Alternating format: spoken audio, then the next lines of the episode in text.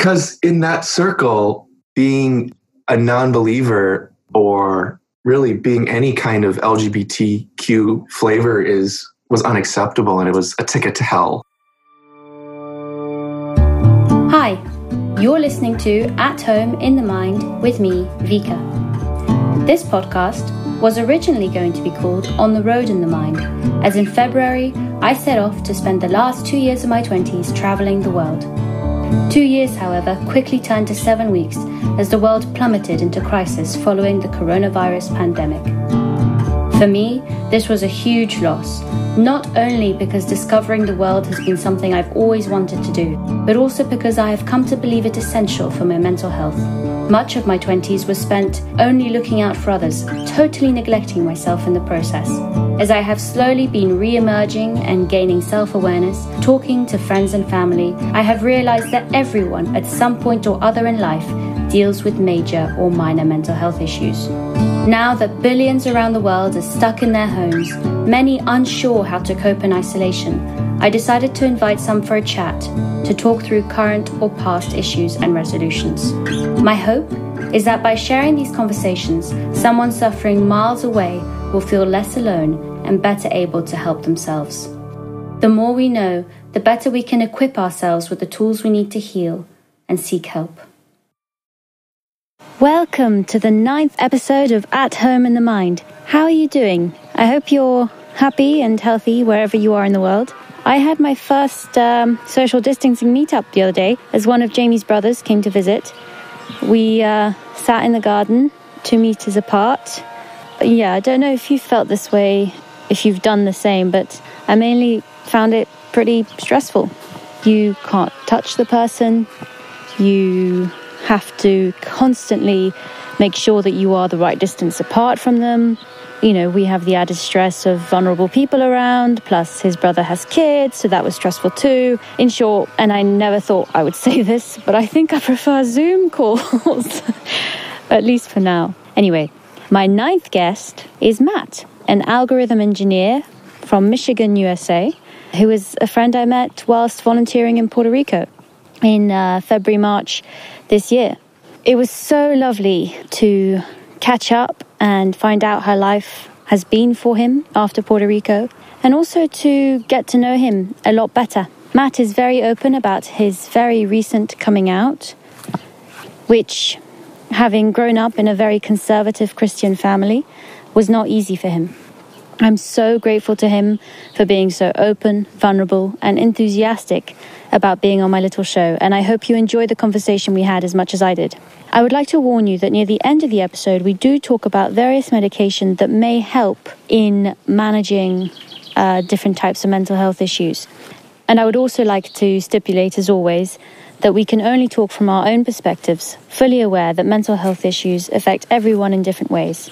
I'll chat more to you at the end of the episode, but for now, let's start, shall we?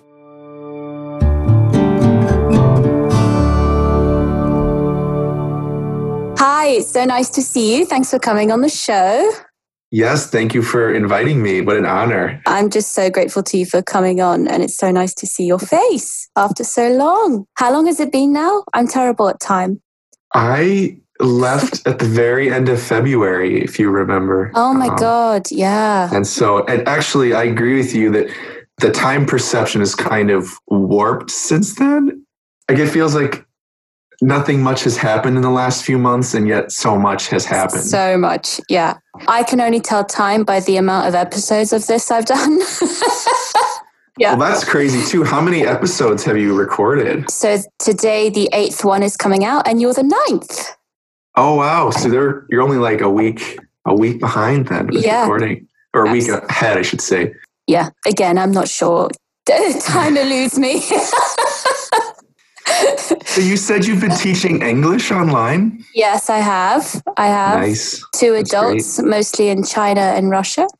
That's why I've been suffering with quite a lot of anxiety this past week because I just I started the job on oh, Tuesday wow. properly. You can schedule your own lessons, and I mm-hmm. stupidly scheduled like a bunch in the space of two days because the minimum hours I put I would do is ten hours a week. And I stupidly thought I'll just do them all. I'll do them all at once. in the shortest amount of time to get on Oh, with the no. podcast. And it was just the worst idea. That was too much. So I'm sorry if I'm still a bit jittery today. It's just uh, leftovers of it.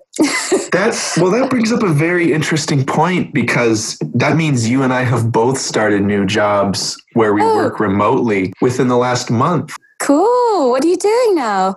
Well, I'm I'm back writing software and I work for Ford Motor Company. That's little, awesome. little company called Ford. No, Amazing. Congrats. That's huge. no, it is it's been good. They've been really good to me, but it is a very weird experience starting a job remotely because I have never seen my coworkers. Yeah. Ford doesn't even have like people's pictures up. So when I'm in a conference call, all I hear are voices and see names. That's so weird. And that's all I have.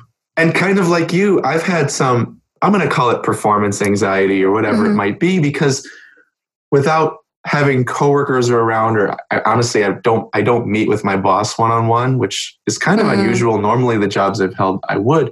So it's kind of hard for me to tell, like, am I doing a good job? Am I meeting their expectations? You know, I'm trying. Yeah. I don't know how you feel, but that's that's been my experience. Well, thankfully, uh, this this job isn't. You're not really meant to have colleagues. You're just your own agent. You just give them your availabilities, and then they just assign to you lessons. And in that way, it's taken away the best parts about teaching, which is getting to know your students, seeing them progress, having that rapport. Because even if you have the same availabilities each week, you don't necessarily get assigned the same class. You just get assigned a random lot of students who happen to be free at that time. And you also don't have the sort of teamwork lesson planning aspect that you would in a school where you all go back to the staff room or whatever. You all give each other tips and gossip about the students and how best to deal with X. And uh, love that. yeah, in my opinion, it's sort of taken away the best bits about teaching, but it's my pays. this, this podcast isn't paying me, so, and it keeps me busy. So that's good. Yeah, no, I, I feel that. I, I wouldn't say I'm like working my dream job. This is something to keep me busy and kind of Mhm. tide me over. Where are you based at the moment for, for the listeners out Oh, there yeah. don't know? So I live in the Metro Detroit area in Michigan. And Metro Detroit's kind of this vast area of a largely actually automobile design, development, Mhm. and manufacturing. And so I live in the suburbs. I don't live in the city, which is where all the cool people live.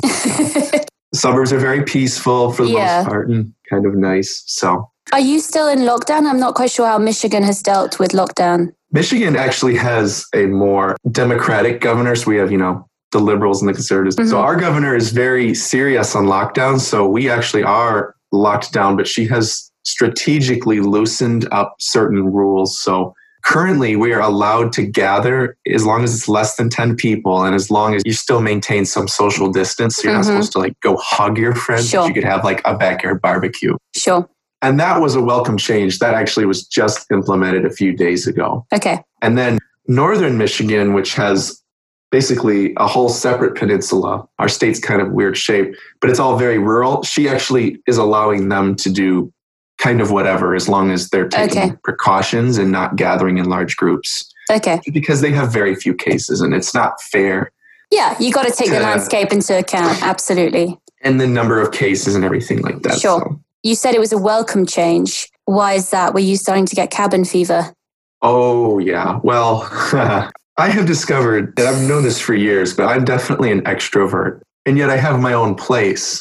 And I've had some roommates in the past few months. Like I had my sister living here, and I had one other friend of mine living here.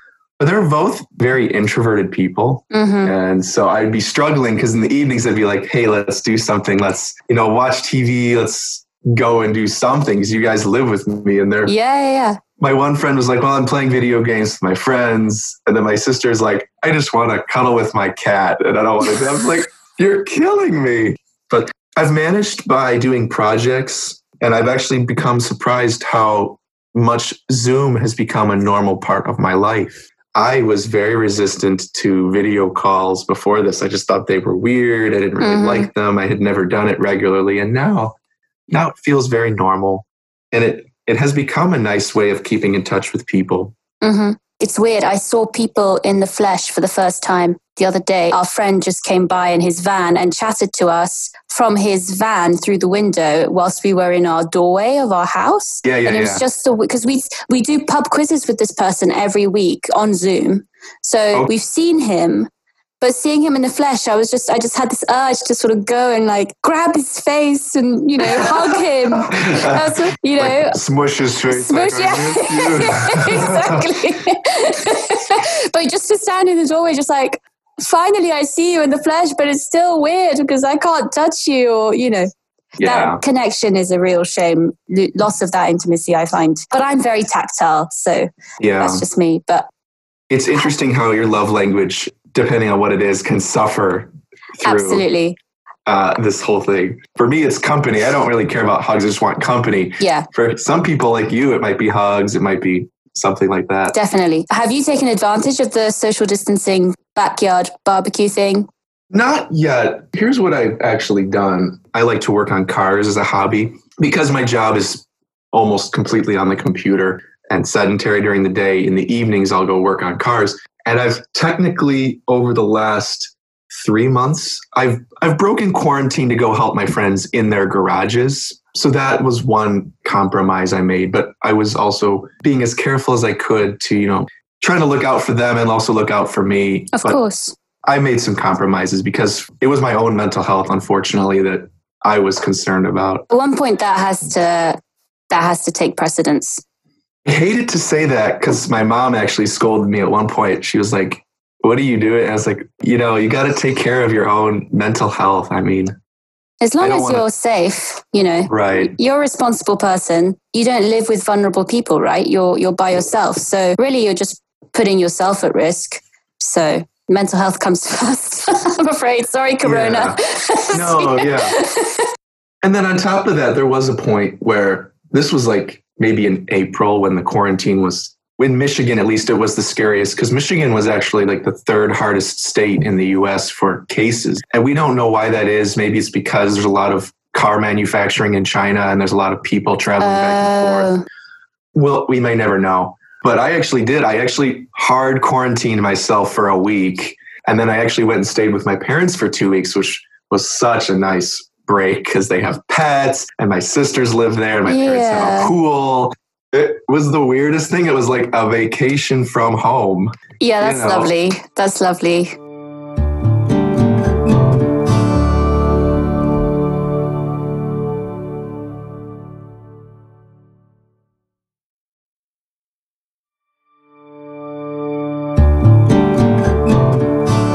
Speaking of family, you told me that you grew up in a very conservative Christian family. And as an LGBTQ plus person, how, how was that for you? Oh, oh, that was that was rough. Yeah, so it's actually interesting. I just want to give a little backstory why, Please. especially All Hands and Hearts was interesting for me because it was probably the most time I've spent and the largest group of people I spent who held no religious affiliation or really was not judgmental about any of this. So it was actually kind of amazing to me to see even cultural differences. Like, for example, I think the UK, and from my brief visit there, I wouldn't really be able to tell this, but I think the UK is actually quite a bit less religious than certain spots in America.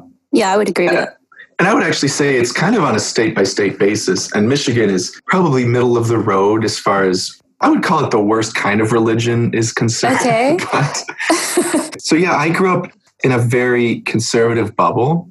And I definitely knew I was different when I was a teenager, but I kind of I lived in denial, I think, until my senior year of high school where I told like one friend and it was a bad conversation. It was a bad conversation. And I determined then, I'm like, I'm not going to tell anyone about this for probably ever, you know? Uh, because in that circle, being a non believer or really being any kind of LGBTQ flavor is was unacceptable and it was a ticket to hell. And Okay. at that time, you know, that felt very real and very strong and very undeniable to me. So I would say I grew up in a culture of fear and shame and things like that. And when did you feel ready? Did something change in your environment where you felt you could safely speak to people about this, or you just couldn't keep it in anymore? It just had to come out? Hmm. Yeah. So it's actually funny because really on my journey, becoming okay with my sexuality came after I figured out my beliefs. So okay. I think a lot of people in their teenage years, they kind of decide what they believe. But I, I, mean, it also happens quite often in your 20s. I've had a lot of friends who are going through, you know, figuring out what they believe. And so I, I didn't really ever question my beliefs in my teenage years. It, it worked for me, even though it really wasn't. It did work for me at the time. Yeah. But when I was 24, 25, I had tried dating women. I dated like three or four different women. And every time it was like, they were nice people and we were getting along, but I was just like not super feeling it. Um, yeah. And so I actually, at that point, I was like, well, you know what? I know I can't be gay because that's like a sin. Right. So I'm like, I'm going to like investigate because at that time I was like, okay, uh, I could live single, but I'm really going to need to like understand my faith and like I'm going to have to dig into my faith if I'm going to live a single life, which is what my parents and everybody, you know, would want for me, of course.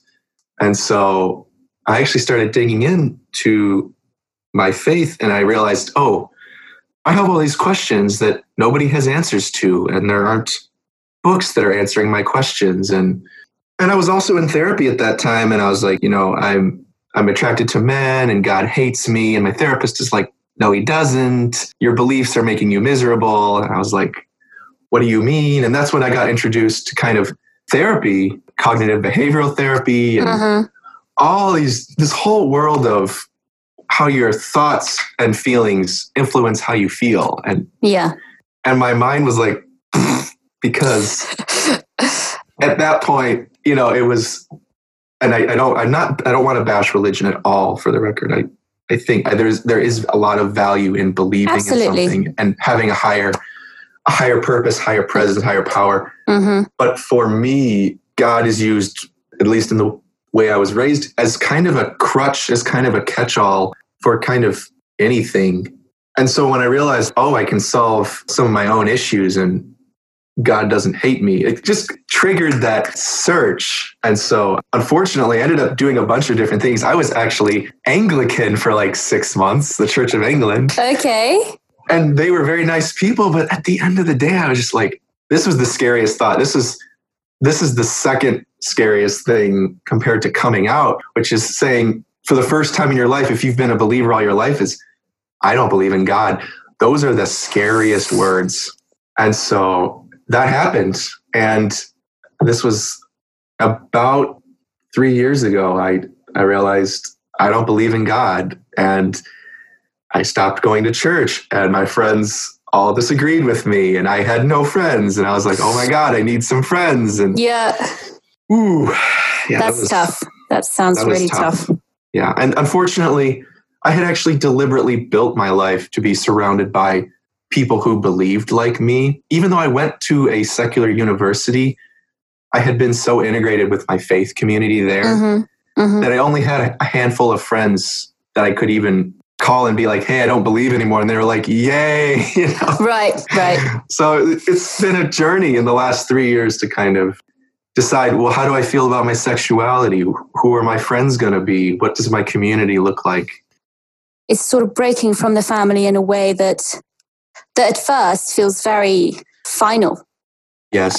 Because you don't know how to interact with them as this new person, as this person who said, Sorry, I don't believe in what you believe. This is me. You know, how do I fit in to this now? And and how did you with your family? Well, it was it was a very difficult time. I, I would actually say I did not tell my mom that I was not a Christian until one day she made me very angry and I was feeling very hurt. And so I just dumped it on her. I'm like, well, I don't believe anymore. And I know that that rocked her world for a long time because I'm mm. like the oldest child in my family. it created friction because my mom, for months after that, she would occasionally want to talk about it. She gave me a book that she wanted me to read some things out of. She was trying to like convince me. And, and I was like, well, sorry. Like, and I know it's the worst thing to argue with your own parents because you know that they love you and care about you. Uh, at least I hope they do. And yet you're also like, your truth isn't my truth. It doesn't work for me. And then to follow up on that, so that that happened in 2017, those conversations for me. And then in 2018, I had made some new friends. I had been going to uh, university for my master's in counseling, which is a whole interesting story. I went and watched the movie Love Simon with a friend of mine, and it's kind of a cute movie, but it has very real themes in it for LGBT folks. Mm. And it made me realize, like, I want to talk about this with my parents. So I, I sent them a letter saying, and sometimes I think this is the best way to do it. It's just to write letters versus mm-hmm. call or text or anything. I mm-hmm. actually wrote them a physical letter and I said, Hey, you know, if I'm atheist and if I had a boyfriend and all these things. Do you still want me around? Would he be invited to Christmas? Do you think I'm a bad influence on my sisters? Can I still hang out with them? And these were all of my internal fears, right? That I was yeah. projecting on the future, what could be. And my parents, to their credit, were like, no, we want you, of course. We don't think you're a bad influence. And I was like, oh, thank God. Thank goodness. Thank um, goodness. So that was, that was a real a burden off of me. That wasn't the end of the woods for me either. I was kind of re traumatized. I'm going to call it that, uh, even though it might seem dramatic, because my brother got married early in 2019. So that was a little over a year ago. Mm-hmm. And my parents pulled out all the stops for that wedding, and it was beautiful. And they were surrounded by people who loved them. And the whole time, and I, I was his best man, which was also an honor. That's sweet. I was just haunted by this horrible feeling of my parents would not do this for me. They wouldn't show up. My brother wouldn't show up because they had told me that. so oh, really? Yes. And after the wedding, I once again asked my mom, I'm like, you know, today was hard for me. I'm I'm really happy, you know, for my brother, but I'm like, I feel like you guys wouldn't do this for me. And she goes, Well, we would if you married a woman. I was like, it's not my choice. So oh my that, goodness. I landed in therapy again. I was like, I can't do this. Fair I enough. therapy. And we talked about it. And I, you know, unfortunately I live 20 minutes from home. And so it's kind of this thing of like, if I'm not going to see my parents, it's for a deliberate reason. And so yeah. I actually was like, you know what? I understand you guys have your beliefs, but I'm a little unhappy. and I, I want to see you still, but only for holidays and birthdays. You know, I don't, we're not buddy buddy anymore. And so that's actually how it was for a majority of last year and even part of this year. And it was actually remarkable. We're getting very recent. Sorry if I'm like running off on this long no, story. I'm finding this so interesting. Please okay. carry on. And I want to say it was mid March. It was bre- it was pretty soon after I came home from Puerto mm-hmm. Rico. My mom called me up and she was in a very reflective mood. And she just called me. My brother had just had a son, his first kid. And she called me up because she was like, I just want to make sure that you're okay. You know, I know that because she got this, she got this sense that I would also like to have a family, I think. Mm-hmm. And that him having a son might be hard for I, I don't know. It was this okay. interesting conversation okay. where like okay. she was like reading me more than I wanted her to, but she right. was also, I don't know, calling in to check. Anyway, long story short, she actually expressed a bit of like sympathy for me, which I was like, what? What? You're okay. feeling sympathetic for me now? then she was like, I regret saying some of the things I said last year. You nice. Know, said, we do want to support you for who you are, even if we don't agree with it. We want to support you for you. And I was like, "Ooh, That's lovely.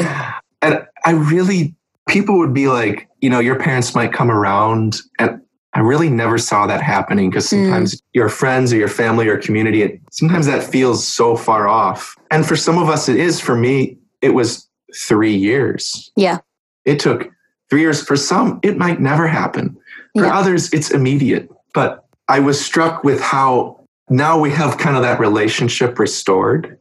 And it has been nice for both sides. And so it's interesting to me how that can all play out over time. It's really nice to to hear that you got that apology from her. That's wonderful. Yeah. You know, I recognize, I think, how difficult it would be to have kids and have hopes for them, and then Yeah. things turn out different. But I think the sooner we get used to that idea, if and when we become parents, like Yeah. the easier it will be. Because if you've been in a bubble, such an entrenched bubble where you've been taught this is the way and this is how mm-hmm. everyone you love is going to be safe in this life and in the afterlife. Right. And then your own offspring comes out, someone you cherish beyond beyond anything else and pops that bubble. it just obviously it makes you panic and and afraid and Mhm. and all those things. Yeah. And some people, I- I, think, wrongly believe that punishment, just like in childhood, if your parents punish you for doing something wrong, that Yeah. system maybe comes back into play. Where it's like, oh, well, if I punish them and I tell them what the consequences of their actions are and I show them just a, a little bit of how terrible this is, then maybe they'll come back to their senses and they'll come back and apologize. Yes. And I think, too, there's a lot of influence that a community can have as well. If, for example, you went to some like a gay wedding and you were against it, then your community could use that against you and say, well, why are you saying that that's okay? Because for some people, going to something like that in their minds equates it with, I approve of this, you know, It's a vote towards it, yeah. which I don't think is true anymore, you know? and I think that I think that multiple people are coming around on that thought as well. It's very narrow to believe that you should only surround yourself with people who have your exact worldview, you know?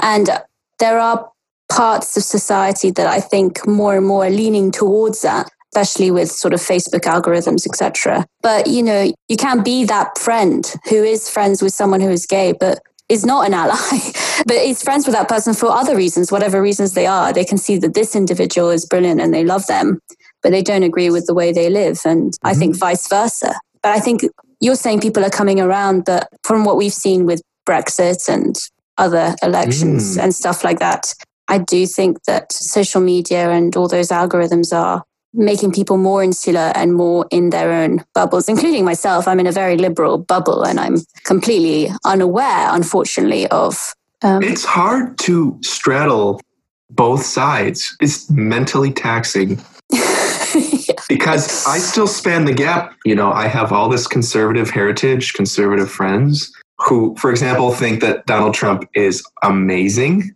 He is saving the country from the liberals who are saying COVID 19 is a threat because it's not, according to them.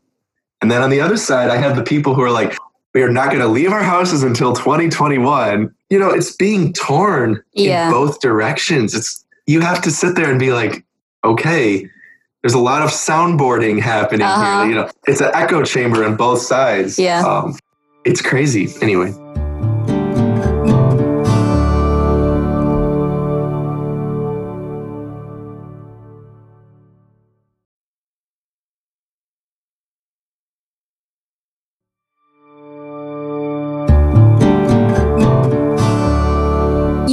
It briefly, but now I realize how fresh your coming out journey was when you went to Puerto Rico. How did that feel being in that type of community for a few weeks and being able to sort of be yourself without any worries? Well, I feel like it doesn't actually come up that much because people don't have a strong expectation of you coming into a place like that. As an example, past mission trips I would have gone on, everyone expects, especially religious mission trips, everyone Yeah. expects that you know you have the same beliefs as them, whereas no one expects you to be anything in particular. And I, I also felt that in Puerto Rico, uh, my sexuality did not come up much because no one's really did. I mean, unless you were flirting with someone or hitting on someone. you know. Absolutely. It's not that it was off the table at all. I just, I don't flaunt it, I guess. If someone had asked me, you know, and there were a number of people who would be like, hey, uh, what do you think of her? And I'd be like, oh, well, actually, you know, I'm, I think he's, you know, Yeah. yeah, but it didn't it didn't come up that much. And I was okay with that because I knew I knew instinctively that it was okay. Like if I Yeah. met someone there that I wanted to hold hands with, I knew that nobody would be Yeah. judging. And in my prior experience volunteering in Texas with All Hands had also shown me that, you know, because Right. there, were- there was actually a number of people in Texas as well, similar thing where I was out to them and there were actually more, I would say more LGBT people in the Texas project, which was Mhm. kind of cool. There were a lot of couples in the um, Puerto Rico project. Yes, that's true, actually. I, that's a good point. Um, I remember, like, for, you know, in the introduction, when new people arrived in the sort of introduction meetings, couples saying, Oh, yeah, we're just here for a week or two on holiday. just look at them like, Holiday?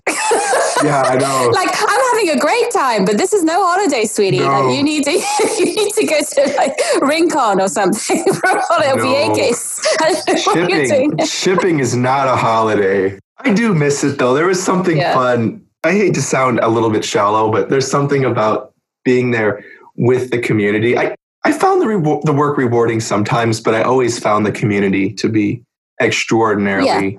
rewarding. Just to touch on something else you mentioned earlier, Yeah. you said that you did a master's in counseling. What led to that? So I was in kind of a, I called it my quarter life crisis at the time, but I, I almost think that was fitting because, again, that was that was three years ago. I was 25, and it really was. I was having a crisis of beliefs. I was having Yeah. a crisis of work. I had worked for a robotics company for three three and a half years, Whoa.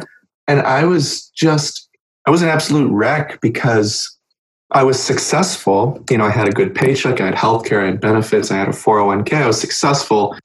And my work really felt kind of dry and meaningless. And of course, coming from a religious tradition like I did, I was used to having meaning in a lot of things. And I just, I was trying to incorporate this into more of my life. Like, how can more of my life be giving back and serving? Because it feels good, it's very fulfilling. Um, Absolutely. and I had had friends tell me, you know, I could see you doing this. You know, you're very empathetic. And I was like, yeah. And at that time, I had been like a small group leader in my church. And so I had even had this thought of like, well, it'd be really interesting to, you know, lead group therapy or lead people one on one professionally, you know, regardless of, you know, someone's religious stance. So I had applied the year before that in 2016. But it wasn't until 2017 where I was like, okay, I'm actually going to cut the cord and go to school. And so I, I did that. And it was actually a really good experience. I did two semesters there and I learned a lot, and it was money well spent. hmm But I also came out of it realizing that there was a lot of personal development I still needed to do. hmm And I, I wasn't, I think, ready to commit to finishing the degree because it, it's a long master's. It's a 60 credit master's. So it takes you four years to do it part time, which is what I, I because I Right. was still working. Yeah. Um, and it's not cheap. and it was not cheap. No, No. it's, I mean, the school I was going to was like going to cost me 40 grand, which could be better. It could be worse, but it was like, it's a lot of money. Yeah. And so I haven't given up on this dream of not being an engineer, but I'm trying to figure out what empathy centered, what human centered field hmm am I most cut out for? It's interesting to me that you say you're teaching because teaching has been on my list of things that I think I would enjoy or be good at. And actually, one of the most revealing things to me was searching up, like on the internet, doing research on what jobs do empaths enjoy. And it's anything from healthcare to social work to being a counselor, psychologist, wide range of fields for people who love people and Mhm. enjoy working with people and kind of care. And I was just blown away by that. So I'm curious. I mean, it sounds like you would maybe be normally getting some of that from your teaching, but Yeah. uh, it sounds like unfortunately maybe not in this scenario. Yeah, I ha- actually I sort of now want to look up jobs for empaths because I'm someone who is highly sensitive to other people's actions and reactions and everything they say because I think I'm very empathetic. Mhm. And so much so earlier on in my 20s that I had no boundaries whatsoever up to, I would say, up to like probably around the time that you started thinking about things. You know, 25 was a difficult age for me as well. A quarter life Um, crisis. Totally. I had I had like a very long very long quarter life crisis where acceptance was just not it was it, you know now i live with sort of acceptance and sort of you know life is long roll with the punches. You're doing mm-hmm. this live in the present right now. This is the context. This is what you've chose to do. In the future maybe you might go into something that you enjoy more. But right now just do what you can you know? But but that sure. took a long time to get to. And that's mainly because i wasn't focused on myself whatsoever until i was finally able to look into myself and be like, okay, what have we neglected? wow. Yeah. What's going on with you? So now I feel like I'm going through. To meet yourself again. Yes, exactly. So now I feel like I'm going through all the processes of of sort of getting to know myself again and those revelations and those decisions, life decisions that a lot of people have earlier on. It's dangerous. It's actually quite dangerous being an empath and not having any boundaries. Yeah. And being an empath objectively there's actually i've read some i've started reading some books i should say. I have not finished all of them but mm-hmm. it's actually an objectively more difficult way to experience life because not only do you experience your own thoughts and feelings but you experience sometimes in a visceral sense everyone else's or at least the people you love around you. But then also you assume because you think you know how they feel you mm, assume their reactions too readily and then that creates problems because you try you then try to to prevent those reactions from happening and mm-hmm. sometimes mm-hmm. act in ways that's actually worse than if you were just being honest and be like oh i'm scared that uh, that you might be feeling and acting reacting this way because of x y and z and for them to immediately negate or or confirm that yeah because being an empath i guess you and i we'd be running on a set of assumptions you know about the way things feel, possibly based on our own experiences. Exactly. Um, exactly. that's not always true. Exactly. But I do think that being an empath can also be a rewarding experience. So no, I agree. It can, it's like it's like a very mixed bag, right? Um, well, yeah. Sometimes I don't understand how people aren't able to put themselves in someone else's shoes. It, it baffles me, and I know that's as an empath. I know that's wrong because everyone's different and and experiences the world differently. But but also just how can you not take that minute and just see the context and the situation and, and, and try and out their frame of mind. And some people are just completely incapable of that. And that always is not, like, I'd love to go into that and figure it out. That actually reminds me of kind of an exercise I've done, especially with my conservative friends who, and unfortunately, I have had a, a number of friends who were like, well, I disagree with, you know, anything other than a man or a woman a woman getting married i'll do an exercise like that with them of like okay fair enough. Mm-hmm. but i want you and i'll give a long drawn out description because they don't understand what it's like to love someone that's bad or forbidden. Okay. And i'll be like okay picture yourself being 13 or 14 and wanting to see your best friend naked instead of like the girls or you know whatever it is. Yeah yeah. Um and i'll and I'll, I'll walk them through like this whole like developmental thing of like now imagine you're in your 20s and you're seeing all your friends get married. And then at, at the punch kind of at the punch of my the crux of my thing i'll be like now imagine yourself living the life you're asking me to live after I've described it for you.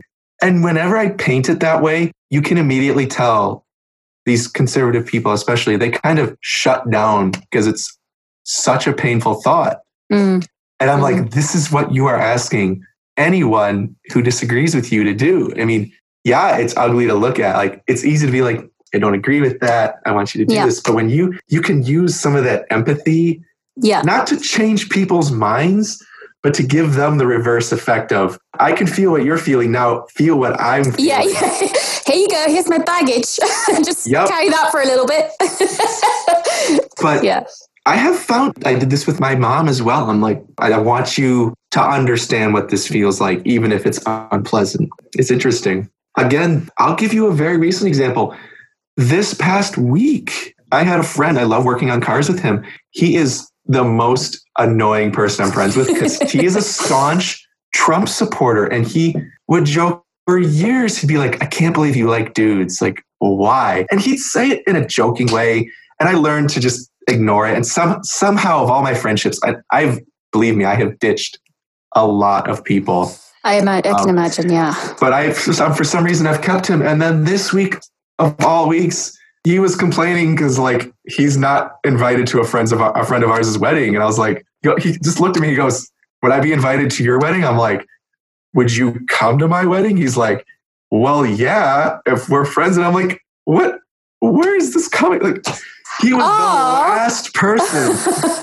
And then he goes, "Do I get to stand at your wedding?" I'm like, "Would you stand at my wedding?" It, my mind is blown. You know, years Yeah. ago, years ago, the cost of being honest with people about who I was and what I Mhm. believed, Mhm. it was so costly. hmm It, it felt at the time like it cost me everything. And it hurt and it continues to hurt. But for some of these people, they've come around in a way that I never expected. That's wonderful. That's so, that must have been so like heartwarming to hear him say that. It was shocking, honestly. It, it was heartwarming in a weird sense Yeah.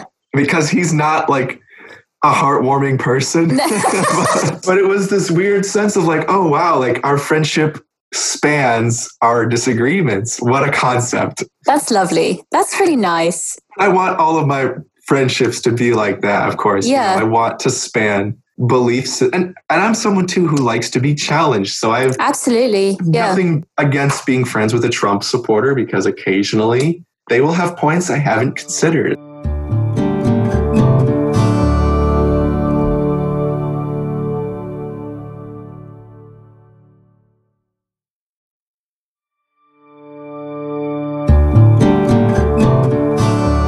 What do you miss most about pre isolation? Now, I know that lockdown has eased a little bit, but what's still something that you can't do that you miss? Yeah, I had a lot of budding community. I'm calling it budding community in especially the LGBT community. Mhm. I was doing a lot of meetups. I was going to things, and, and I, I listened to your episode with David, so I related with him. He talked Oh. about the gay bars, and Yeah. I, I don't frequent those, but I would go occasionally, and it was it was a good experience. And I so I miss a lot of connecting with that. Um, I kind of feel like I've sunk back in, so I miss Mm, I miss the community I was hoping to continue building. Yes. It's kind of paused. What are you most grateful for during this time? And has it allowed you to do things you haven't been able to previously? I'm going to say I'm most grateful for my financial scenario. This didn't hurt me at all. I had money saved still, I mean, Mhm. even after traveling for months. I was able to get a job in the middle of the pandemic. Like yeah, that's amazing. unheard of. Congratulations. This is again a huge blessing, but I made more than I made even before I quit. I was like, what? That's like I, wonderful. I'm like, someone pinched me. I'm dreaming. I'm also grateful that, you know, I was able to reconnect with my family and because Yeah. this would have been harder if I didn't have family to rely on. So Have you discovered anything new that lifts your spirits up? one of the budding friendships that I've had actually for the last six months to a year was with a friend of mine I met in a counseling program who is also gay. So he and I, we get, we get along, we understand each other. Yeah. but he knew that I was struggling, feeling lonely, especially in the evenings. And so he was like, "Well, you know what? Let's let's talk tonight on that one night." And I was like, "Okay." And then he goes, "And if you want to talk tomorrow night, we'll talk tomorrow night." I was like, "Okay." Three months later, we talk every night at eleven o'clock for an hour before bed. It has been the nicest thing, like Oh, kind of creating a best friend during quarantine. yeah. And of course, he's an empath. Like we get each other. It's like we both we're both single, but we both just decompress with someone who understands at the end of the day. And I can't emphasize enough what having a good friend in quarantine is worth. Oh, absolutely. That's wonderful. Th- I'm really glad you found that in quarantine. That's lovely. Uh, This is pretty unrealistic, but if Corona, poof, it's gone. Bye. Bye. what is the first thing you would do? Oh, like if it was gone tomorrow, I would plan a bonfire and buy a feast of food and probably invite all my friends over to play games and have a bonfire. Lovely. I would literally invite like I don't know 30 40 people. That sounds awesome. That But sounds so good. that's That sounds like that sounds like the best party. I'm. You I'm just have to jealous of your the party already.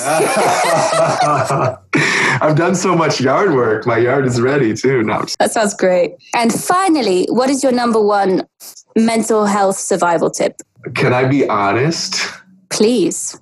Um, it's taking a Xanax once in a while. I'm going to augment that by saying there are days where it just things that are happening, and I I used to be really against medication. I just mm-hmm. had an internal hatred for it. Mm-hmm. There are some days where just because for me it's odd because I I used to use alcohol slightly to cope, right? But during the pandemic, already we feel like we've lost control. Yeah. Alcohol makes me feel like I've lost even more control. So it gives me more anxiety to drink. Right. So I'm weird, but no, that makes total sense to me. You don't want to be alone and drunk to the point of of not being able to take care of yourself. Uh, right. That makes total sense. So I would say, you know, that phone call with my friend is my survival tip.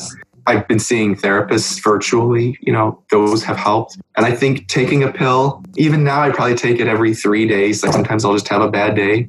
Yeah. And you just take one before bed and like, that's, that's no, not a that, great tip, but you're, we're, we're all coping. So. I think it is. Um, men, a lot of mental health issues if not all of them, are a chemical imbalance, right? And um, if you find medication that works for you, then go for it. But for myself, I haven't come to that point because I stupidly still have this like imposter syndrome of if you haven't gone to a certain extreme in your mental health, then you're still a sort of imposter. You don't deserve the medication yet. I know that feeling actually. I do. Uh, and it's it's just it's just part of the whole package, isn't it? it's more it's, my, it shows a mental health issue in itself.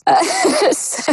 Well, my one my one thought on that though is there's a lot of different kinds of things out there. I think for me, my mental health is actually largely circumstantial for now. I don't think I'll need stuff in the future. So like something like a Xanax. And again, I'm not like everyone go take this. I'm not saying that. Yeah, of course. Uh, you need a prescription for it, you know. But it's something that takes like 30 minutes to kick in. It just slows you down. It mellows mm-hmm. you out. Mm-hmm. It works for however many hours. It's just a way for you to like help. Cause like maybe for some of us like me, like it just slowly like I get a little more worried and worried and worried as the days were on. And then I kind of bring myself back down and then I feel good. Yeah. And then does that make sense? Like, oh, totally. I, I get that feeling of just like fidgetiness. And on Monday, when I was doing the um, eighth, when I was recording the eighth episode, when I was editing it, I was like, who is this person? Because the the laughter was manic. You know, it was like from you. Yeah, from me. It was like just this release, this like eru- volcanic eruption release of just anxiety, anxious energy, and I kept yeah. going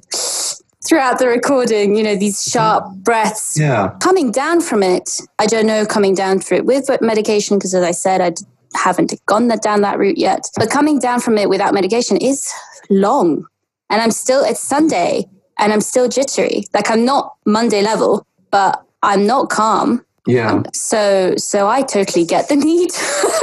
if, if it works for you and that's what helps you, then I'm, I'm all for it. Yeah. Anyway, that's it. That's all my questions. Awesome. Sorry, we talked for like an hour and 45 minutes. I love it. We're gonna it. have terrible time editing, but this was uh, so nice. That's the end of the ninth episode. I have to say that Matt's calm and measured demeanour was exactly what I needed to help the remnants of last week's anxiety fall away. He is such a wonderfully understanding and empathetic person, and I was so glad to find someone who I can relate to at that level. Let me know on my Instagram if you too are an empath and what pros and cons you've faced with it. As I've said, I think being overly empathetic can be extremely dangerous as it ignores your personal boundaries, which need to be maintained to protect your mental health. Nowadays, I try to practice compassion instead, which is basically feeling for the person instead of feeling with the person. I'll put link- links um, in the description on the subject if you're interested below, and we'll discuss it on my Instagram next week. Let me know what you took away from this episode on my Instagram page, the link to which is in the description below. And if you are suffering from any of the issues raised in this episode, there are also links to help. Tune in next week for the 10th episode. I I can't believe it's been 10 episodes already. That's crazy. Uh, as I talk to Dr. Sam, a clinical psychologist from London who I've known and admired for many years. We'll talk about what it's been like to conduct virtual sessions with clients, many of whom suffer from mental health issues such as schizophrenia, psychosis. Hi, chickens. Finally, as always, I want to thank my sister Janya, not only for the logo and constant support with the podcast, but also for helping me orchestrate a new and improved Instagram social media look, which will be launching in celebration of the 10th episode. So keep your eyes peeled. I also want to thank my fiance Jamie for composing the theme tune and adding that all important final touch to the audio. You can discover more of their talents on their Instagram pages, links in the description below. And of course, thanks to Matt for his warmth, candidness, and just for spending time with me to be on this show. Thanks so much for listening. I hope you enjoyed it and that you'll join me again next week at home in the mind.